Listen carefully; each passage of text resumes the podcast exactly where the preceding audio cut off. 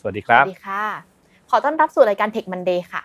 ครับ ว่ากันด้วยเรื่องของโลกร้อนนะครับ จริง ๆ แล้วเนี่ยมันใกล้ตัวกับเราเนี่ยมากกว่าที่คิดแล้วนะครับ แต่จริง ๆ แล้วเนี่ยเรื่องนี้มันคืออะไรล่ะ มันมี buzzword มากมายในวงการตอนนี้ที่ผมคิดว่าเราควรจะต้องมาคุยกันในวันนี้ให้เข้าใจนะครับ ไม่ว่าจะเป็นเรื่องของ climate change บ้างล่ะ carbon action คาร์บอนเครดิตบ้างล่ะ วันนี้ผมก็เลยเชิญคุณหวันวสันต์ ติรางกูร Energy and Climate Transformation Evangelist มาช่วยอธิบายให้ฟังครับว่าว่าด้วยเรื่องของคาร์บอนเนี่ยมันคืออะไร แล้วมันสำคัญกับเราแค่ไหน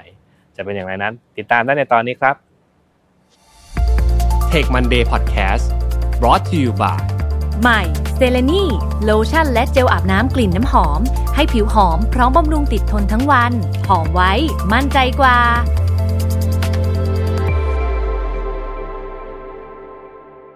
สวัสดีค่ะ สวัสดีครับยินดีต้อนรับสู่ Tech Monday นะคะ ขอบคุณครับ รบกวนช่วยแนะนำตัวหน่อยค่ะว่าคุณหวันเป็นอะไรมายังไงค่ะครับผม เราคงยาวนะพี่เน้องพี่นะ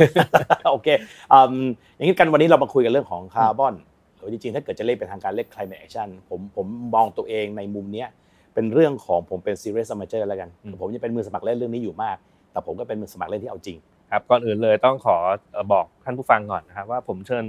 เอ่อพี่หวันเนี่ยมาเล่าเรื่อง sustainability มาในแขกเอ่อรอบพิเศษกับที่ผมจัดไปเมื่อสองสามอาทิตย์ก่อนเรียบร้อยแล้วเสียงตอบรับเอ่อจากตอนนั้นเนี่ยดีมาก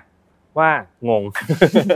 ทีนี้มีผนะมพี่พี่ทำให้เรื่องซึ่งแม่งยากอยู่แล้ว ยากขึ้นเป็นสิบเท่าอะไรอย่างงี้ผมก็เลยอืมไม่ได้แล้วล่ะวันนี้เราคงต้องซ่อมมาซะหน่อยเซ่อมซะหน่อยใช่ขอใช่แก้ไขเรื่องวิธีการเล่าเรื่องนิดนึงนะครับจริง ๆ เรื่องเนี้ยผมคิดว่ามันเป็นเรื่องสำคัญสำหรับเรามากๆ ก็เลยอยากจะให้เราทุกคนรู้เรื่องนี้กันแบบเอ่อเจาะลึกกันมากกว่านี้ เริ่มต้นเรื่องเลยจากพี่หวันครับไอ้เรื่องของคาร์บอนติงเนี่ยมันมีความสำคัญยังไงอะครับ ผมเล่าอย่างนี้ก่อนอืมถ้าฟังให้ดูหวือหวาเนาะก็คือว่าโลกนี้อยู่ในภาวะสงคราม อ่านะครับผมมันจะมีคนบอกอย่างนี้เราอยู่ในภาวะที่เรียกว่า world war zero อ่าทุกคนมุ่งหน้าไปสู่ net zero หมดเดี๋ยวค่อยมาพูดว่า net zero คืออะไรเนาะแต่ผมกำลังจะบอกว่าจริงๆโลกนี้อยู่ในภาวะสงครามสองอย่างพร้อม ๆ กัน เมื่อกี้เราพูดถึง net zero แต่ว่าเออโนเป็น world war zero แต่จริงอีกหนึ่งสงครามซึ่งเกิดขึ้นอยู่เหมือนกันคือสงครามที่ชื่อว่า green cold war นะครับ cold war ต่างจาก world war ยังไง คือ cold war ไม่ประกาศเป็นทางการ แต่มันตีกันมันสมัยรัสเซียตีกับ ตีกับ US หรือปัจจุบันก็เป็นจีนตีกับตีกับอเมริกาเนาะอืมค่ะไอ้คำว่า green cold war เนี่ยจริงๆแล้วมัน impact กับผู้ประกอบการโดยตรง เพราะมันคือสงครามทางการค้า ซึ่งจริงไม่มีใครประกาศหรอกว่าเราเกิดการทางกีดเกิดการฉวยโอกาสเอาเรื่องโลกร้อนมากีดกันทางการค้ากันอะนะครับผมอืมวันนี้เนี่ยเราคงมามองมองมองว่าชวนกันคุยว่า คงไม่ได้คุยในฐานะบุคคลธรรมดา ว่ามุมมองต่อคนหนึ่งคนกับเรื่องโลกร้อน มันควรเป็นอะไรยังไง ไม่ได้พูดในฐานะรัฐะว่าในภาพรวมประเทศเป็นยังไง ไทยควรจะ play role ยังไงในเวทีโลก ขออนุญาตโฟกัสเฉพาะในส่วนที่เป็นของผู้ประกอบการและกันองค์ประกอบเนาะโรคเราเนี่ยมันเกิดปัญหาโรคร้อนขึ้นนะครับผมปัญหาโรคร้อนเกิดจากอะไรปัญหาโรคร้อนพูดแบบเบสิกสุดเลยคือ มีการปล่อยก๊าซเรือนกระจก greenhouse gases สู่บรรยากาศมากเกินไปนะครับผมมาทำให้โรคร้อนก็คือ ความร้อนจากแสงอาทิตย์วิ่งตกกระทบโลกในแล้วมันออกไปไม่ได้ มันก็ร้อนนะครับซึ่งคือเหตุผลที่ว่าทำไมก็ถึงเรียกว่าปรากฏการณ์เรือนกระจกอาการเดียวกันครับแดดทะลุเรือนกระจกเข้ามา แล้วความร้อนวิ่งออกไปไม่ได้อะทีนี้ พอมาถึงก๊าซเรือนกระจกพวกผมกันเองอะเรียกว่า green house gas หรือก๊าซเอ่อก๊าซเรือนกระจกกันมาตลอด แต่ทีนี้พอบอกก๊าซเรือนกระจกคนก็งงก๊าซเรือนกระจกมันคืออะไรวะก็เลยหาทางว่าทำยังไงให้มันรู้สึกว่าเข้าใจง่าย ๆ นะครับก๊าซเรือนกระจกจริง ๆ แล้วเนี่ยเรามีอยู่ 5 ตัว 2 ตระกูลนะครับห้าตัว 2 ตระกูล แปลว่ามันมีก๊าซอยู่ 5 ตัว ซึ่งมีชื่อเฉพาะต่อจงของมันเลย 5 ตัวนะครับแต่มีอีก 2 ตัวเนี่ยซึ่งเป็นอนุกรมของก๊าซแปลว่าในชื่อเหล่านี้ที่เขาเรียก F gas มี SFC กับ PFC ในตัวเนี้ยมีก๊าซตัวย่อยอีกเป็นร้อยเลยนะครับอืมจำแค่ว่ามี 5 ตัว 2ตระกูลแล้วกันหนึ่งใน 5 ตัวดังกล่าวคือก๊าซคาร์บอนไดออกไซด์อ่านะครับผมก็เลยเกิดการตั้งชื่อเล่นขึ้นว่าน้องคาร์บอนไดออกไซด์ที่รัก ฉันจะเรียกเธอว่าสั้นๆว่าน้องคาร์บอนอ่าน้องคาร์บอน แล้วน้องคาร์บอนมันมีอีกอีกสี่ตัวกับสองตระกูลเนาะทำยังไงให้เทียบเคียงกับน้องคาร์บอนได้ ก็เอาอย่างนี้เปลี่ยนก๊าซเรือนกระจกตัวอื่นเนี่ยไปคำนวณว่าก๊าซแต่ละตัวมันทำให้เกิดปัญหาโลกร้อน มากน้อยต่างกันขนาดไหน เมื่อเทียบกับคาร์บอนหนึ่งหน่วย นะครับหนึ่งหน่วยดังกล่าวเนี่ยคือหน่วยที่เรียกว่าตันคาร์บอนหน่วยเป็นตันอะน้ำหนักอะหนึ่งพันกิโลนะครับผมก็เอามาตั้งก่อนเลยว่า ตัวก๊าซคาร์บอนไดออกไซด์หนึ่งตันเนี่ยเกิดสิ่งที่เรียกว่า global warming potential แปลเป็นไทยง่ายๆ คือว่ามันก่อปัญหาโลกร้อนเท่าไหร่นี่แหละอืมเทียบเท่าเป็นหนึ่งแล้วกันอืมเอาก๊าซตัวอื่นมาเทียบแล้วเป็นเท่าไหร่ เช่น CH4 มีเทนอืมมีเทนเนี่ยสร้างปัญหาโลกร้อนหรือว่ามี green global warming potential เป็น 28 เท่าของคาร์บอนไดออกไซด์นะครับ overall เพื่อจะเปลี่ยน แปลงตัวก๊าซเรือนกระจกทุกตัวเนี่ยให้เป็นชื่อน้องคาร์บอนให้หมดแทนที่จะจำห้าหกตัวตัวเมื่อกี้นี้ใช่เพราะไม่งั้นจำตัวเดีจะยวจะงงมากว่าเพอร์ลี่วันนี้ขายก๊าซตัวไหนบ้างคะอืมไล่มาตัวนั้นตัวนี้ตัวนู้นงงอืมแปลคาร์บอนให้มันเนคงใกล้ตัวเราเนอะเพราะว่าจริงๆแล้วใช่มีเทนถ้าเกิดเอาดู Impact อย่างที่พี่หวานเล่าเมื่อกี้เนี่ยมีเทนมัน 28 เท่าใช่จถูริกงต้องๆมันตัวนี้มันน่าจะสำคัญกว่าคาร์บอนหรือเปล่าแต่เขาก็ไม่เอานะเอาคาร์บอนมาแทนอ่าเรื่องนี้เดี๋ยวจะไปขยายเรื่องของ geopolitics ว่าทำไมเขาถึงพูดถึงมีเทนน้อย พอเราเรียกสะก๊าซเรือนกระจกทั้งหมดทั้งมวลเนาะน้องกรีนเฮาส์แก๊สเนี่ยวันน้องคาร์บอนแหละ ทีนี้การลดการคายก๊าซเรือนกระจกก็เลยถูกชื่อเรียกง่ายๆเลยว่าเป็น decarbonization อืมอ่าตรงนี้ถ้าเรียกเป็นทางการอะตรงนี้จริงๆเขาเรียกว่า GHG greenhouse gases เนาะ mitigation ก็คือการลดการคายก๊าซเรือนกระจกทั้งหมดทั้งมวลนะครับ ผมจะพยายามย้ำตรงนี้เรื่อยๆ เพราะว่าอะไรเพราะว่าพอเวลาอย่างประเทศไทยในภาพรวมอันเนี้ยเราไปให้ commitment เรื่องของ carbon neutral เราใช้คำว่าคาร์บอนคำถามคือไอ้คาร์บอนดังกล่าวมันหมายถึงก๊าซคาร์บอนไดออกไซด์อย่างเดียว หรือเป็นน้องคาร์บอนซึ่ง หมายถึงตัวของก๊าซเรือนกระจกทั้งเจ็ดเออห้าตัวเจ็ดตระกูลเออสองตระกูล จากฝั่งหนูที่แบบไม่ค่อยมี background ด้านนี้เลยหนูสงสัยว่าทำไมแบบเออเขาถึงพูดถึงตัวคาร์บอนไดออกไซด์เป็นหลัก ซึ่งจริง ๆ แล้วอะเท่าที่คุณหวันพูดก็คือว่ามันมีหลายตัวมากใช่ๆมี 2 ตระกูล แล้วก็มีหลายตัวนอกจากใช่ตัวคาร์บอนไดออกไซด์ที่เราถูกต้เมองนชั่นใช่แล้กัวนถูมากต้องใช่ดังนั้นจริงก็คือว่าเรียกคาร์บอนเนี่ยเป็นชื่อเล่นแล้วกันใช่ไหมเนี่ยเป็นชื่อเล่นแก๊งนั้นนะแก๊งก๊าซเรือนกระจกทั้งหมดทั้งมวลเรียกน้องคาร์บอนอ่ามาทำความเข้าใจก่อนว่า เราเลยคิดว่าไอ้คาร์บอนนิวทรัลที่2050ที่เราตั้งเป้าเนี่ยมันคือมันคืออะไร มันคือน้องคาร์บอนหรือว่ามันคือก๊าซคาร์บอนไดออกไซด์อย่างเดียวหนูว่ามันเป็นคาร์คาร์บอนถามหนูก็คือก๊าซคาร์บอนไดออกไซด์อย่างเดียว ใช่ค่ะใช่ถูกต้องจริงๆสิ่งที่เราไปรับปากในวิธีชาวโลกน่ะมันคือเรื่องของก๊าซคาร์บอนไดออกไซด์อย่างเดียวนะครับผมสองคำว่า neutral แปลว่าอะไร neutral ไม่ได้แปลว่าเราไม่ไม่ได้ปล่อยก๊าซคาร์บอนไดออกไซด์สู่บรรยากาศนะหลักการคือปล่อยเท่าไหร่เก็บกลับมาให้หมด นั่นคือคำว่า neutral อืม ลักษณะเดียวกันครับพอถึงคำว่า net zero net zero คือน้องคาร์บอนคือก๊าซเรือนกระจกทุกตัว ปล่อยเท่าไหร่เน็ตกลับมาให้หมดอ่าหลักการคืออย่างนี้โอเคคือครับผมเริ่มขั้นแรกมันคือคาร์บอนเอ่อโฟกัสไปที่คาร์บอนไดออกไซด์ก่อนใช่ถูกต้องแล้วก็ถัดมาก็คือทุกตัวเลยที่อยู่ในก๊าซเรือนกระจใช่กนั่นถูแหกละต้องอ่าก็เป็นกรอบสองอันอย่างนี้อ่านะครัครับบผมอะทีนี้นั่นคือภาพที่ประเทศเราไปไปพูด ซึ่งจะสังเกตว่าในหน้าข่าวเนี่ยต้องยอมรับว่าพอหน่วยงานในออกมาประกาศตัวตั้งเป้าก็จะตั้งเป้าเน็ตซีโร่ตั้งเป้าเอ่อคาร์บอนนิวทรัลอะไรว่ากันไป ซึ่งเป็นเรื่องดีพอคนเห็นกรอบเวลาว่ามันเป็น 2050 เรารู้สึกว่าเราเหลือเวลา 28 ปีเนาะฟังรู้ดูสึกว่านานเนาะฟังดูนานบอกอืม28ปี จริงๆ ก็ไม่ค่อยนานนะ28ปีหนูยังหนูยังหนูยังน่าจะยังอยู่เหมือนกัน ใช่ใช่ถูกต้องเจนยูอยู่แน่นอนเจนพี่ก็น่าจะยังอยู่นะยังไม่ยังไม่รีบไปไหนเนาะพี่เนาะเราคงไม่รีบไปไหนยังอยู่แสดงว่าเรารับกรรมเรื่องนี้ด้วยกันหมดอืมแต่พอยที่เราจะชี้ให้เห็นก็คือว่าเมื่อกี้ผมเกริ่นไปเรื่องของ Green Cold War ผมจะว่าสงครามการค้ามันเกิดขึ้นแล้วณวันนี้อืมมันไม่ไม่ได้ไปรอบอกว่าปี 2050 แล้วคุณค่อยเกิดปัญหาเรื่องนี้นะไม่นะ ปัจจุบันเนี่ยมันเกิดปัญหาเรื่องนี้ขึ้นมาแล้ว เป็น challenge ขึ้นมาแล้ว แต่ในขณะเดียวกันเนี่ยปัญหาซึ่งเรารู้คำตอบมันก็เป็นโอกาสไงนะครับอืมเลยคิดว่าเรื่องนี้ควรจะมาขยี้ประเด็นสักนิดนึงว่าจริงๆเนี่ยเรามีภัยคุกคามหรือ opportunity อะไรตรงไหน อย่างไรในฐานะผู้ประกอบการนะครับทีนี้ผมสงสัยอยู่นิดนึงพอเราพูดถึงเรื่องเนี้ย ตอนตั้งแต่ตอนจุดเริ่มต้นเลยครับว่าเอ๊ะมันมีกระบวนการวัดว่าอืมคาร์บอนถูกปล่อยออกไปเนี่ยเขาวัดยังไงอะพี่หวานอะจริงๆเรื่องนี้เนี่ยเนื่องจากว่าโลกนี้พยายามทำเรื่องนี้มานานมากเนาะหลายสิบปีนะครับสมัยนั้นเนี่ยมันมี agreement อยู่ตัวหนึ่งที่ชื่อว่า Kyoto Protocol ดังนั้นไอการวัดการคายก๊าซเรือนกระจกเนี่ยมันเลยถูก govern ด้วยด้วยโปรโตคอลตัวเดียวนะครับผมซึ่งถูก govern ด้วย UN นะครับผมหน่วยงาน UN จริงๆหน่วยงานที่ชื่อเต็มๆคือ UNFCCC แต่พอยคือบอกว่าณวันนั้นนี่มันมีทั้งโลกมีกติกาเดียว UN เป็นคนบอกว่าจะวัดอะไรอย่างไร เลยเข้าใจง่ายอืมแต่ความวุ่นวายมันเริ่มจากว่าตัว Kyoto Protocol เนี่ยมันหมดสภาพไปเมื่อปี 2012 แล้วในระหว่างนี้มันไม่เกิดการสร้างตัวโปรโตคอลใดๆ ซึ่งมีศักดิ์เท่ากับตัว Kyoto Protocol ขึ้นมาอีกเลย แม้ว่าในปี 2015 เนี่ยมันมี agreement ที่ชื่อว่า Paris Agreement อืมนะครับผมแต่ศักดิ์หรืออำนาจของโปรโตคอลหรือ agreement ตัวนั้นเนี่ยมันก็ไม่เป็น หนึ่งเดียวทั้งโลกเทียบเท่ากับ Kyoto Protocol นะสิ่งที่เกิดขึ้นก็คือมันก็เลยเกิดการสร้าง standard ขึ้นมาหลากหลาย ในการที่จะตรวจวัดทั้งในเรื่องของการคายก๊าซเรือนกระจก ที่เรียกว่า carbon footprint นะครับผมและกระทั่งวัดการลดการคายก๊าซเรือนกระจกของกิจกรรมบางอย่างอืมมันก็เลยเกิดการสร้าง standard ขึ้นมามากมายนะครับดังนั้นพอเวลาตรวจวัดถามว่ามี standard ไหมมี แต่ต้องถามเสมอว่าใช้ standard ไหนอ่านะครับผมอย่างในเมืองไทยเนี่ยเราไปอิงกันกับมาตรฐานของ ISO ที่ชื่อว่า 14064 เราก็มี standard หยิบของคนอื่นมาใช้เหมือนกัน หรือถ้าประเทศอื่นเนี่ยอาจจะใช้ของหน่วยจากหน่วยงานที่ชื่อว่า GHG Protocol อ่าอย่างนี้ก็มีอยู่เหมือนกันนะครับผมถามดังนั้นถามว่ามีไหมมี และเป็นกระบวนการที่หลักการเหมือนกันกับการ audit accounting อืมบริษัทเนาะทำไม่มาปลายปีก็ปิดบัญชีอืมก็ไอตัวบัญชีเนี่ยจริงๆ ใครเขียนก็ได้ นักบัญชีในบริษัทเขียนก็ได้ แต่ท้ายสุดต้องไปจ้าง Certified Auditor มาตรวจ เพื่อจะบอกว่าไอตัวบัญชีตัวเนี้มันทำได้ถูกต้อง หลักการเหมือนกันเป๊ะเลยครับ ถ้าเราจะทำบัญชีคาร์บอนของตัวเอง ถ้าในฐานะองค์กรเนาะเราก็เรียกว่า carbon footprint of organization อย่างเงี้ยเราก็ต้องสร้างreport ขึ้นมาหนึ่งฉบับ ตามมาตรฐานหนึ่งมาตรฐานใดซึ่งเราเลือกเลือกใช้ แล้วก็ท้ายสุดก็ไปจ้าง auditor ท่านหนึ่งที่เป็น certified ด้วยเนาะตรงตาม standard นั้นนะ เช่นเราใช้ของ ISO ก็ต้องจ้าง certified body ของ ISO นะไม่ใช่ใช้ ISO แล้วก็ไปจ้างของ DIN มาอย่างเงี้ยไม่ได้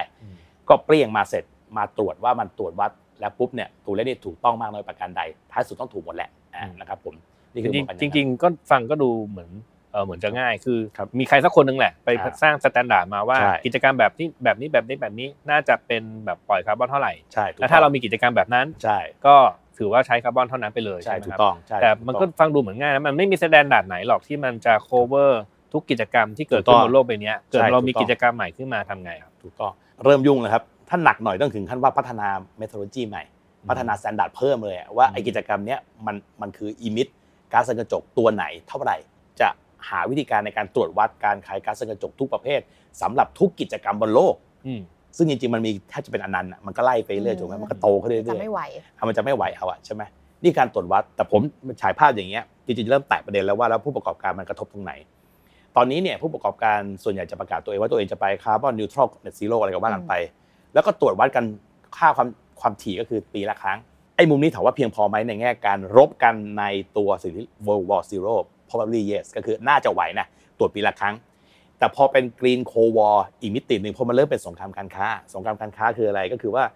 มันเริ่มมีการบอกว่าเฮ้ยถ้าเกิดคุณทำสินค้าหรือบริการ ซึ่งมีสิ่งที่เรียกว่า embedded emission ติดมา ก็คือ carbon footprint ของกิจกรรมตรงงานของ product คุณหรือว่าของ service คุณเนี่ยติดมาเยอะๆ เราไม่ชอบเราไม่เอา หรือเราจะ tax คุณ เราจะปรับคุณน่ะตอนนี้พูดถึงแค่ product ก่อน ส่ง product 5 ตัวเข้าไป สมมติส่งเหล็กหรืออลูมิเนียมนะครับผมเข้าไปที่ยุโรปเขาถามกันเลยว่า ไอ้ตัว product ที่คุณส่งเข้าไปปุ๊บเนี่ยมันมี embedded emission ติดมาเท่าไหร่แล้วถ้าเกิดคุณไม่ได้ตามค่าที่เขากำหนดส่วนต่าง เช่นเขาบอกว่าไอ้ตัวชิ้นนี้ติดเข้ามาได้แค่ 5 ตันเมื่อกี้เราบอกว่าเรื่องของ carbon emission หน่วยเป็นตันเนาะปรากฏว่าคุณ carry เข้าไป 8 ตันเกิดอะไรขึ้นครับ เราจะมีส่วนต่าง 3 เขาบอกโอเค งั้นเราก็ปรับคุณ ปรับ 3 ตันที่คุณส่งเกินอ่าใช่ไหมซึ่งตอนนี้ราคาที่ปรับกันในแต่ละประเทศในแต่ละกลุ่ม EU ก็ก็วิ่งขึ้นวิ่งลงแต่แพงมาก บางที่เนี่ยหลักร้อยยูโรต่อตัน ทะลุร้อยยูโรนะคือทุกๆตันที่คุณแครี่เข้าไปอะทีนี้ถามว่าเรื่องนี้มันมีผลกับผู้ประกอบการยังไง มีอยู่สองเรื่อง เรื่องแรกนะครับ สังเกตอย่างนี้ ตอนเราตรวจวัด carbon footprint of organization น่ะเราโซฟาเรายังตรวจแค่ปีละครั้ง แต่ตอนเราส่งสินค้าไปขายที่ไหนก็ตามทีในบนโลกเนี่ยเราไม่ได้ส่งปีละครั้งนะครับถูกไหมใช่เราส่งตามสภาพตลาดไงแล้วก็แปลว่าเราต้องมีการตรวจวัดตัว carbon emission หรือว่าตัว embedded emission ที่มากับ product หนึ่งหนึ่งเนี่ยต่อ batch สินค้าแบบเดียวกันผลิตคนละแบบเนี่ย emission ไม่เท่ากันนะแปลว่ามันต้องมีทุกๆแบบที่เกิดขึ้นต้องตรวจวัดทุกครั้งนะครับก็เหมือนโปรแกรมบัญชีทั่วไปเนี่ยที่พี่ใช่หวานเกริ่นตอนตอนตอนแรกแหละคืออืม report ปีละครั้งก็จริงใช่แต่กว่าจะได้ report ตอนนั้นนะคุณก็ต้องเก็บมันทั้งปีนั่นแหละถูกต้องใช่จะจะสังเกตว่าเริ่มมี issue แล้วว่าอ้าวเฮ้ยหนึ่งความถี่ในการเก็บมันไม่ใช่แค่ปีละครั้งแล้วสองสมมุติว่ามีคนจะขอสินค้าจะซื้อจากพี่แม็กพรุ่งนี้แล้วเนี่ยบอกพี่แม็ก quote ราคาให้ผมหน่อย ผมจะซื้อ XX จากพี่เนี่ย ถ้าพี่ไม่เก็บ Data ไว้ตั้งแต่ต้น แล้วพี่ไม่สามารถคำนวณ emission ของพี่ได้เร็วพอ และพี่ไม่รู้ cost ว่าพี่ต้องจัดการกับมันเท่าไหร่ พี่จะ quote ราคายังไงอะอืมถูกปะพี่กำลังสูญเสียความสามารถในการแข่งขันถูกไหมครับอืมถูกต้องเนี่ยค่ะชัดเจนเนี่ยคือชัดเจนมันคือการขาดความสามารถในการแข่งขัน แล้วเรื่องนี้เกิดขึ้นณตอนนี้แล้วนะครับผมซึ่งตอนนี้ผมจะแตกเป็นสองประเด็นให้ดูอย่างนี้ ข้อแรกเนี่ยที่เหตุผลที่ผมว่ามันไม่รอปี 2050 นะ ผมก็เลยบอกว่าผู้ประกอบการเจอผลกระทบแล้ว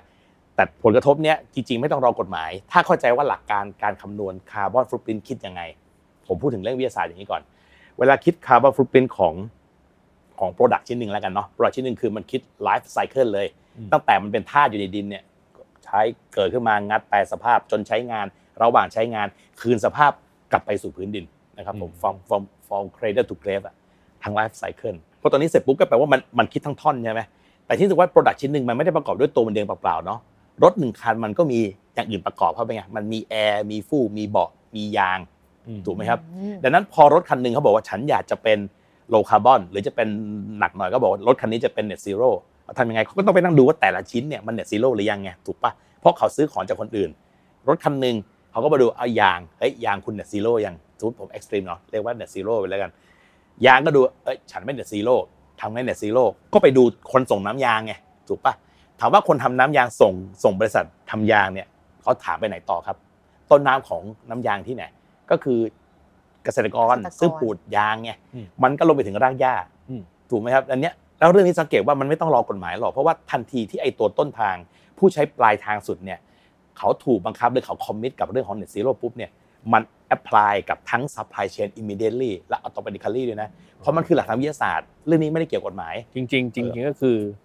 ไอคนจ่ายตังค์นั่นแหละเอ่อโดนบังคับให้มาต้องใช่ทำในเรื่องนี้อ่าแล้วก็เลยมาไล่เบี้ยเอากับคนที่ถูกเขาต้องซื้อของมาใช่แล้วเรื่อยๆเรื่อยๆซึ่งไปบังเอิญมันเป็นหลักทางวิทยาศาสตร์ไงเพราะว่าจะทำให้ product end product ชิ้นหนึ่งมัน net zero ได้มันก็ต้องทุก component มันก็ต้อง net zero ไงเอาถูกไหมมันก็ไล่กันไปเรื่อยๆอาจจะเคยได้ยินคำว่าเวลาในเรื่องของ carbon emission เนี่ยมันมีสิ่งที่เรียกว่า compliance กับ voluntary ก็คือการการลดโลกร้อนแบบโดนบังคับด้วยกฎหมายอ่าใช่ไหม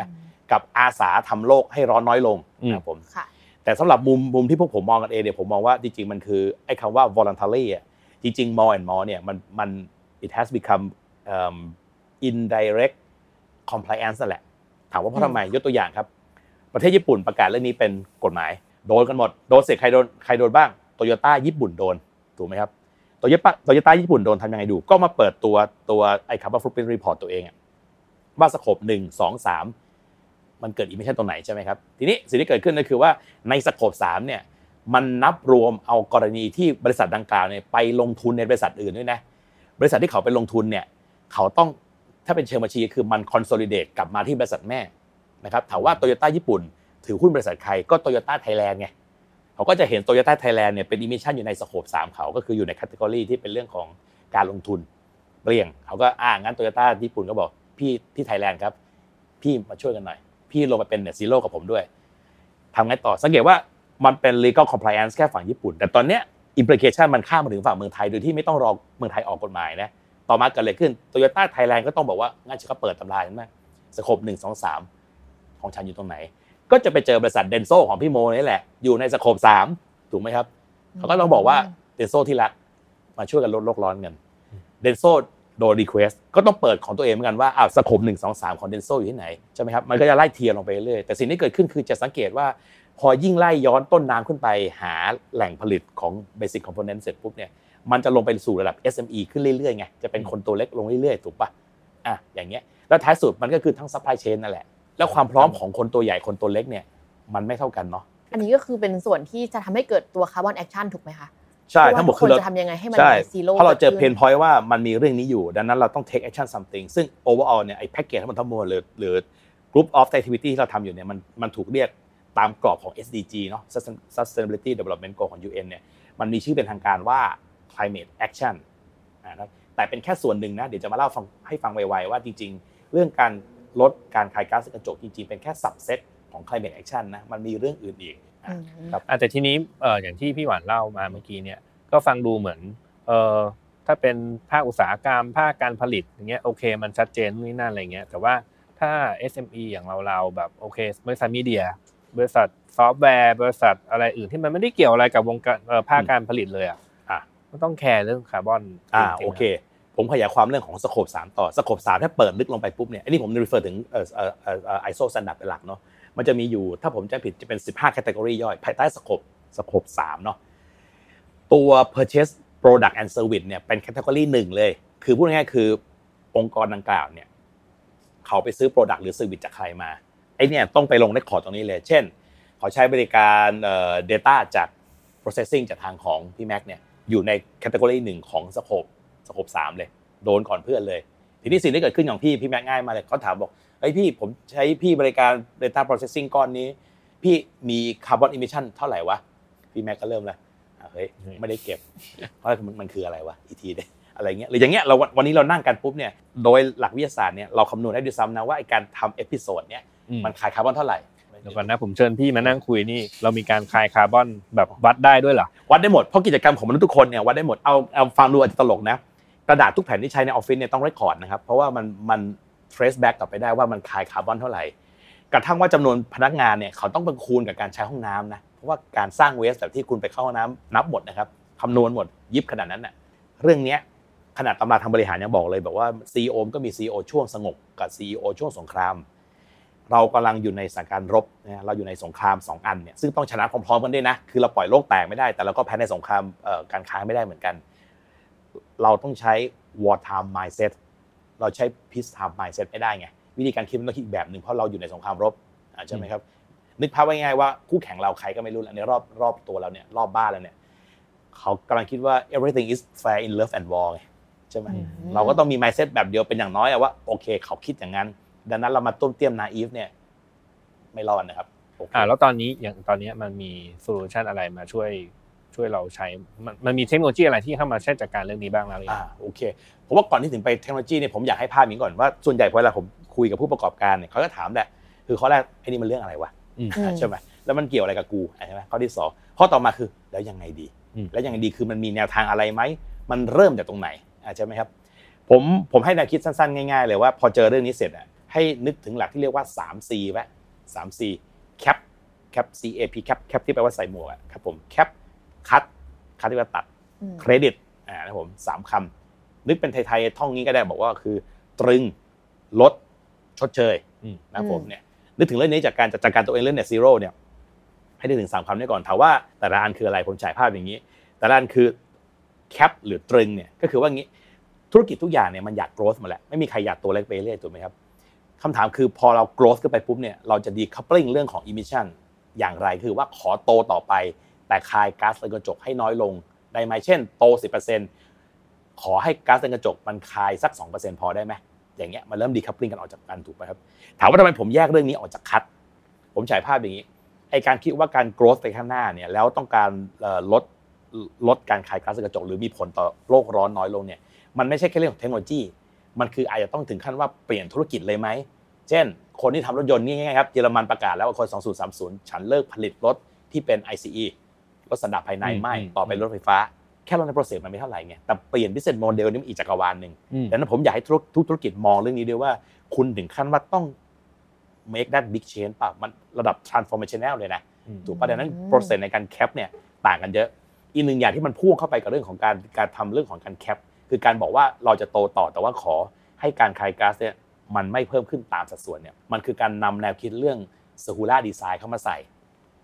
เพราะมันต้องเปลี่ยนแนวคิดตั้งแต่แรกไงเพราะว่าถ้าเกิดเราทำเหมือนเดิมทำ process เหมือนเดิมขยายกิจการเหมือนเดิม มันก็จะคายก๊าซเหมือนเดิมถูกไหมครับค่ะเราต้องเริ่มเอาแนวคิดเรื่อง circular มาใส่ตรงเนี้ยถามว่ามีคนถามสงสัยว่า circular design มันใส่ตรงไหน ใส่ตรงนี้ คุณไม่ควรจะทำผิดซ้ำไงก็คุณเคยทำโลกร้อนมาแล้ว คุณก็ควรจะเลิกอะนี่คือกรณีของคำว่า cap คือนอกจากโดนเอ่อ business model อย่างอื่น disrupt แล้วเนี่ยเราโดน carbon action things ถูกเนี่ยมา disrupt Disrupt business model อีกรอบหนึงใช่ถูกต้อง แตะก่อนแล้วกันว่าจริงๆแนวทางที่ทำเนี่ยอย่าอย่าเพิ่งตื่นตระหนกใจเย็นๆมีทางพอไป ไปไหนยังไม่รู้แต่ว่าพอไปได้แล้วนะอะเมื่อกี้พูดถึง cap อืมอันต่อไปคือ cut เมื่อกี้เราบอกว่าเราโกสทำยังไงให้มันคายคาร์บอนน้อยๆหน่อยอืมอะกลับมาดูคาร์บอนซึ่งหมายถึงก๊าซเรือนกระจกเนาะอะน้องคาร์บอน กลับมาดู cut cut ก็คือว่าแล้วไอ้ process เราทำอยู่ปัจจุบันเรา cut อะไรได้บ้างไหมอ่าใช่ไหมก็ไล่จาก supply chain หรือเปล่าใช่ถูกต้อง exactly ตรงเนี้ยมีประเด็นน่าสนใจ 2 เรื่อง คือเรามักจะลืมหนึ่งเรื่องเสมอว่า เช่นบอกว่าอะเรามีสมมติเป็นรถขนส่ง มีโรงงานต้องมีรถขนส่งเนาะบอกโอเคงั้นเราเปลี่ยน fleet นี้ของเราเป็นเป็นรถไฟฟ้าจะได้คายก๊าซเรือนกระจกน้อยๆหน่อย คำถามคือทำไมคุณไม่หาทาง ให้ใช้รถให้น้อยลงก่อนแค่ไอเดียปะคือมันต้องคิดใหม่ก่อนนะว่าเบสเสร็จวิธีการที่มัน simple สุดเลยคือหาทางลดกิจกรรมของคุณลงก่อน โดยที่ performance เท่าเดิมนะอืมไม่ได้บอกว่าให้ลด performance ของกิจการแต่บอกว่าคุณต้องหาทางลดกิจกรรม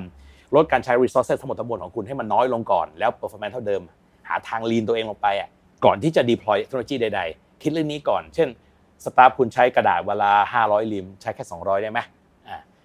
สตาฟคุณต้องบินปีหนึ่งพันไฟล์ขอเหลือสัก 400 แล้ว performance เท่าเดิมได้ไหม มันเริ่มจาก mindset นะสังเกตป่ะ มันคือ board time mindset เลยมันต้องคิดอย่างนี้ก่อน ผมอยากใช้เรื่องพลังงานเนี่ยเชิงพลังงานเนี่ยเขาพูดอย่างนี้นะเขาบอกว่า energy efficiency is the first fuel คือเป็นต้นทางพลังงาน หรือว่าเป็นเชื้อเพลิงอย่างแรกที่คุณจะใช้ ก็คือคุณลดก่อนประหยัดพลังงานก่อน ไม่ใช่ว่าใช้พลังงานแบบสุรุ่ยสุร่ายแล้วก็ผ่าพลังงานใส่เข้าไปไม่ใช่นี่คือกระบวนการอยู่ในส่วนของคัดนะก็คือตัดให้มันลดลดลงไปได้ที่สุดอะเอาแค่เรื่องนี้เรื่องเดียวนี่ เปลี่ยน mindset แบบยากมากเลยนะครับเพราะว่าถูกเออเอาอย่างนี้บอกบริษัทมีสวัสดิการอะไรสักอย่างหนึงอะให้พนักงานถูกตอนนี้มีมากไม่ได้เลยเว้ยเฮ้ยมึงมีอ่มากแล้วเดี๋ยวอ่าเดี๋ยวโดนอ่าเดี๋ยวโดนถูกแจกคาร์บอนใช่อีกอะไรเงี้ยถูกหมประมาณนั้นน่ะเช่น บอกว่าโอเคเราเคยแจกตั๋วให้คุณไปเที่ยวมาลดีฟต่อไปนี้คุณจะไปมาลดีฟไปได้ แต่คุณต้องไปสายการบินที่ low carbon ด้วยนะอืมอะอย่างเงี้ยโอ้มันก็เลยมีกฎกฎกเรื่องติใหกาญ่เออมันเรื่องใหญ่แน่นอนคือเมื่อกี้เราบอกว่า supply chain เพื่อ address ได้ถูกต้อง ภายใต้กรอบที่เรียกว่า cut หรือจริงๆกระทั่งตัวเรื่องของตัว cap and cut เนี่ยมันมีแนวคิดหนึ่งซึ่งเริ่มพิสูจน์ตัวเองขึ้นเรื่อยๆว่าจริงเป็นทางที่ยั่งยืนที่สุดยกตัวอย่างนี้สมัยก่อนไม่สมัยก่อนหรอกปัจจุบันเนี่ยสมมติเราเป็นเราเป็นเราอยากจะทำตัวเองเป็น net zero เนาะผมยกตัวอย่างแค่นี้ประจำเลย รองเท้าของ Adidas อืม Adidas มีรองเท้าซีรีส์หนึ่งชื่อ Adi Zero นะครับผมรองเท้ารองเท้า Adi Zero เนี่ยมันมีอยู่รุ่นหนึ่งคือมันเป็นซีรีส์เนาะมันมีอยู่รุ่นหนึ่งชื่อว่า Adi Zero Allbird คือเขาไป featuring กับกับสน e เกอร์อีกเจ้าหนึ่งชื่อ Allbird อืมรองเท้ารุ่นเนี้ยแปะ อยู่ข้างรองเท้าเลยว่ามี emission ทั้ง lifetime เนี่ยนะ 2.97 กิโลกรัมต่อคู่ ซึ่งเขาเคลมว่าไอ้ตรงเนี้ยมันคือ emission ซึ่งน้อยกว่า 40%ของค่าเฉลี่ยทาง sector เลยทั้งโลกจับหารกัน สิ่งที่เกิดขึ้นตอนเกิดรองเท้าคู่นี้ก็คือว่า เขาจำเป็นต้องเปลี่ยน supply chain เนี่ยไปเกือบ 70%เพราะว่า supply chain เหล่านั้นเนี่ยไม่สามารถ supply ของที่เป็น low carbon ให้กับ Adidas ได้ค่ะอะใช่ไหมตรงนี้เวลาผมพูดกับผู้ประกอบการ ผมจะบอกว่า พี่พี่มีทางเลือกสองอย่างหนึ่งพี่เป็นหนึ่งใน70%ที่โดนเขาเตะออกอะเพราะพี่ adapt ตัวเองไม่ทัน กับสองพี่ได้โอกาสใหม่ๆ เพราะว่าเดิมพี่ไม่เคยขายกับ Adidas ได้เลย ตอนเนี้ยถ้าพี่หา way เจอพี่จะมีโอกาสไปขายกับ Adidas อืมถ้าเตรียมตัวเองได้แต่ตอนนี้ถูกต้องดังนั้นจริงๆ มันเรื่องเดียวกันเลย โอกาสภัยคุกคามกับเฟรสกับ opportunity จริงๆมันก็เป็นเหรียญสองข้างเอ้ยไม่ใช่หน้าสองข้างของเหรียญเดียวกันน่ะถ้าคุณหา solution ได้คุณก็เป็น opportunity ไงอ่าใช่ไหมแต่ทีนี้สิ่งที่ผมกำลังจะพูดต่อคือว่าไอ้แนวคิดบอกว่า เอ่อ supply chain เราคนไหนทำไม่ได้ ตัดมันออกไปซะ เอาจริงแล้วฟังดูก็โหดนะ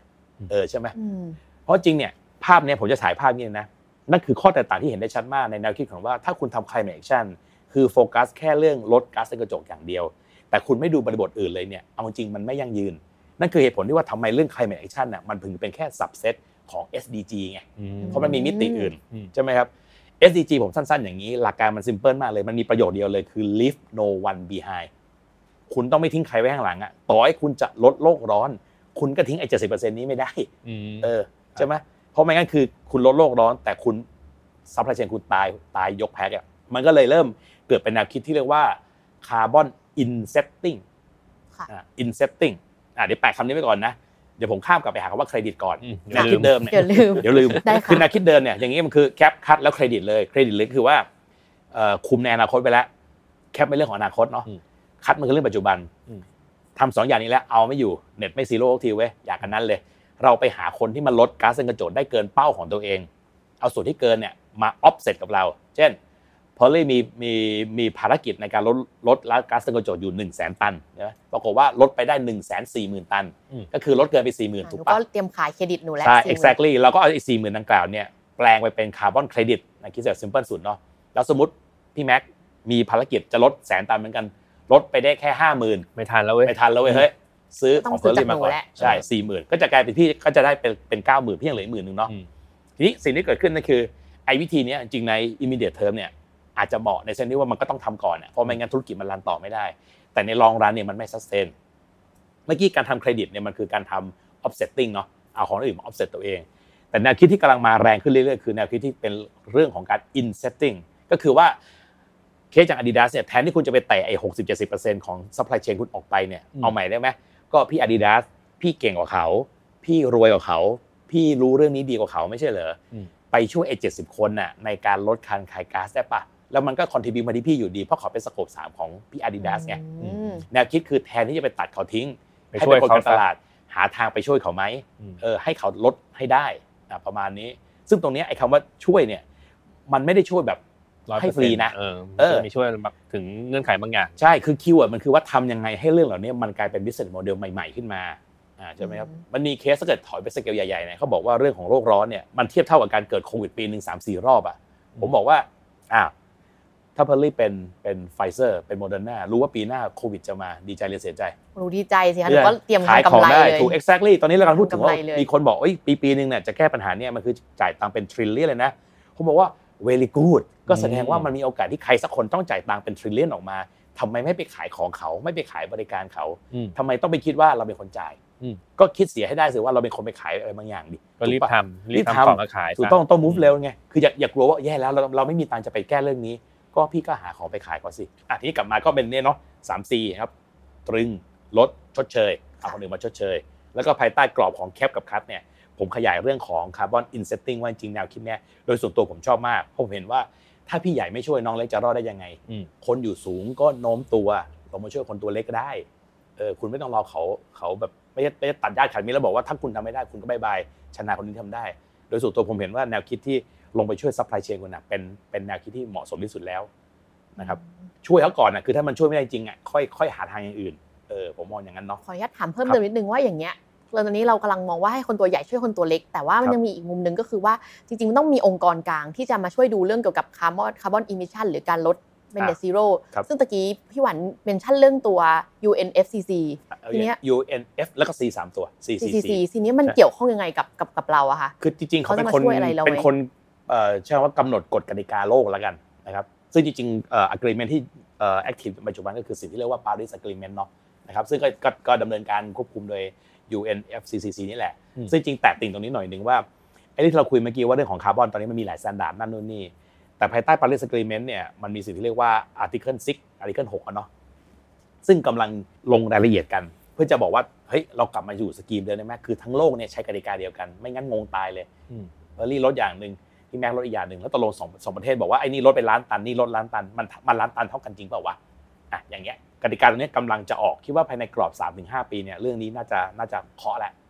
นะครับอืมเออนี่คือในภาพรวมของโลกเลยนะแต่อันนี้แน่นอนคือท้ายสุดจอเราเป็น action มันคือคนที่อยู่หน้างานไงมันไม่ใช่ UN ซึ่งนั่งอยู่ที่เจนีวาอะไรเงี้ยเออเอาเอาใกล้ตัวเราหน่อยครับก็สมเมื่อกี้เพอร์รี่ถามเรื่อง UNF เอ่อ C สามตัวเนี่ยนะครับแล้วประเทศไทยเราอะอะ เราคงไม่ใช่ UN เป็นคนกำกับมั้งเรามีหน่วยงานกำกับเรื่องนี้หรือยังโดยงั้นก็กับจริงๆนี้เรามีการยกร่างสิ่งที่เรียกว่าพรบโลกร้อนเรียกชื่อชื่อชื่อแบบชื่อเล่นๆแล้วกันชื่อเป็นชื่อยิงมันยาวนะพรบเอ่อการเปลี่ยนแปลงสภาพภูมิอากาศอืมนะครับผมมีการถึงกระทั่งเอ่อกำลังกำลังจะเปลี่ยนกรมกองจากกรมส่งเสริมสิ่งแวดล้อมมั้งให้กลายเป็นกรมโลกร้อนอะไรประมาณเนี้ยอืมนะครับก็คือในในระดับรัฐรัฐบาลเองเนี่ยเราก็มีกลไกตรงนี้มีการยกร่างกฎหมาย พยายามจะออกกฎหมายมารับรองเรื่องนี้อยู่รัฐมนตรีซึ่งทำหน้าที่ดูแลพรบฉบับเนี้ยเนาะ ก็คือทางกระทรวงทรัพยากรนะครับผมกระทรวงทรัพย์ก็เอ่อท่านอมวท็อปของเรานี่แหละ ซึ่ง perform well well stand เอ่อ well outstanding อะนะครับแล้วก็อีกหน่วยงานหนึ่งซึ่งไม่ไม่ไม่ไม่ไม่พูดถึงไม่ได้คือ เป็นหน่วยงานที่ชื่อว่าองค์การบริหารก๊าซเรือนกระจกอบกหรือ TGO อืมก็ active เรื่องนี้มาตั้งแต่ปี 50 คือเรื่องสเกลเนี่ยมัน very global crisis เนาะอืมมันต้องช่วยกันทั้งประเทศนั่นแหละอะทีนี้พอเราจะต้องเริ่มต้นกันทั้งประเทศแล้วอะถ้าเราจะเริ่มต้นเนี่ยทำไงดีครับใช่พี่หวัน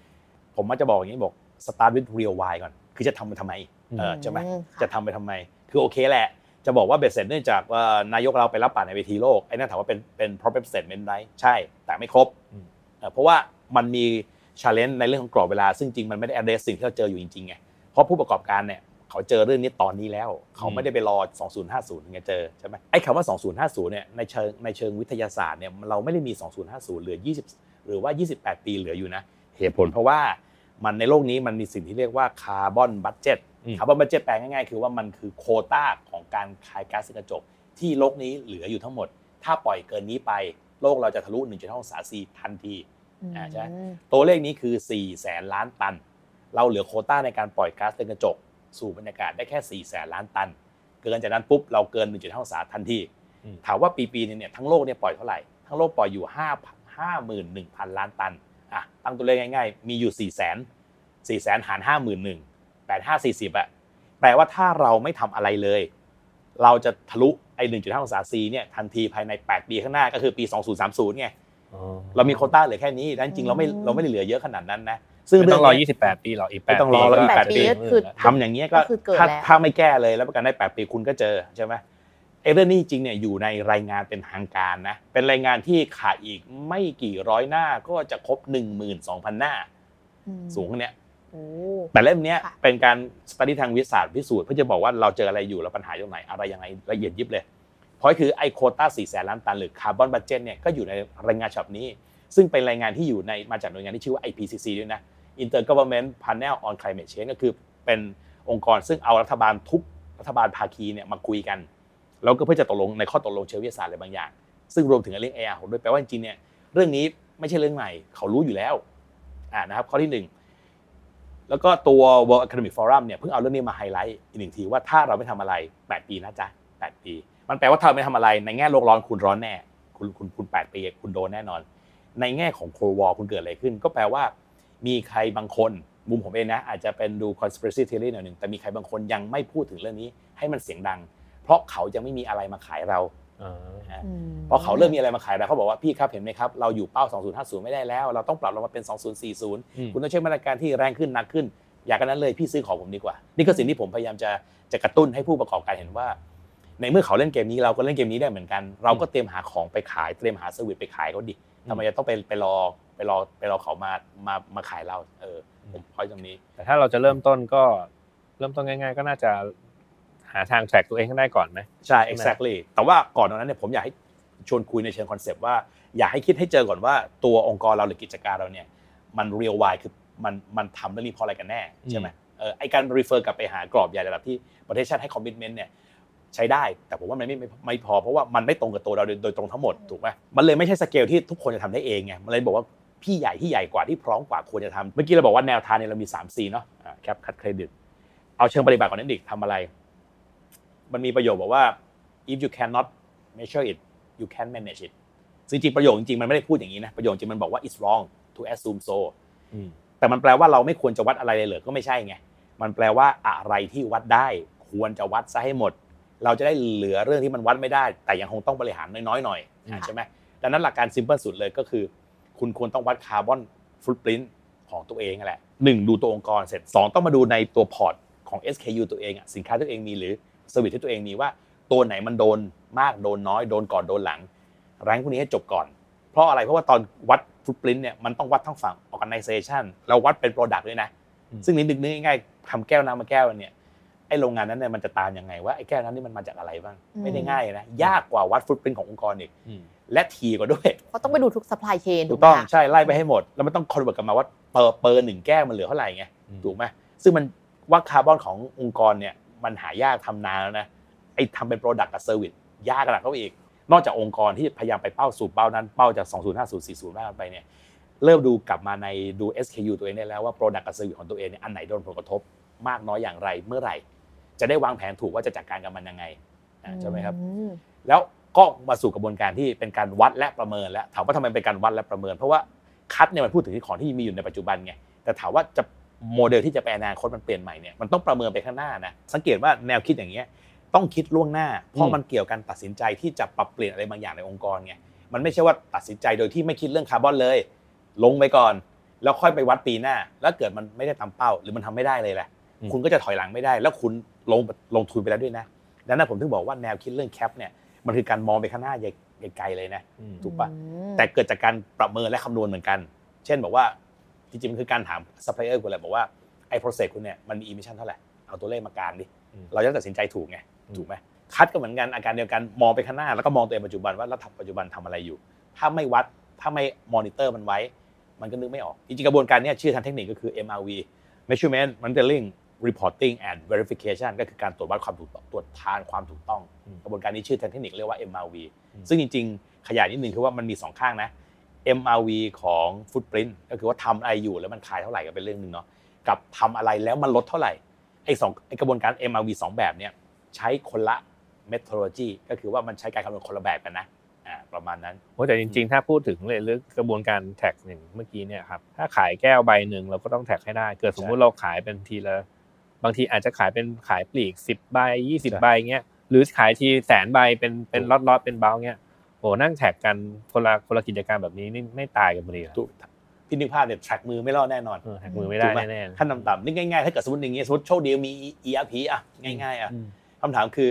แล้วยังไงต่อก็ต้องหาวิธีการ extract extract ไอตัว data ที่มันเกี่ยวกับเรื่องพวกนี้ดึงออกมาไงเพื่อเราจะได้ปรับโปรเซสข้างนอกเพราะปัจจุบัน ERP มันยังไม่มีโมดูลติดอย่างนี้เนื่องจาก ERP มันมันใช้เป็น in generic เนาะมันไม่ใช่เป็น case specific ไง ท้ายสุดมันก็ต้องไปหาต้องมีใครสักคนทำให้ทำดีใช่ มันก็จะกลายเป็นการ customization based on ERP นี่กิเว้นว่ามี ERP นะแล้วถ้าเกิดคนทำแมนนวลอยู่ทั้งหมดทั้งมวลเนี่ยทีนี้ก็สนุกแล้วครับ ดังนั้น มันถึงคนจะเริ่มคิดได้แล้วไงว่าจริงๆสำหรับผมนะ มันเริ่มจากการเมชเชอร์ก่อนคือคุณต้องรู้ตัวเองก่อนตระหนักรู้ก่อน ซึ่งมันพูดถึง Data ชัดเจนมากพี่แม็กไอ้นี่มัน very data นะมันไม่ได้มันไม่มีอย่างอื่นแล้ว มันต้องคำถามคิดง่ายๆเลยคุณจะจัดการกับคาร์บอนเดต้าคุณยังไง คือถ้าเรื่องนี้ไม่จบนะ มันก็จะกลายเป็นเหมือนพยายามแก้ปัญหาโดยการหลับตา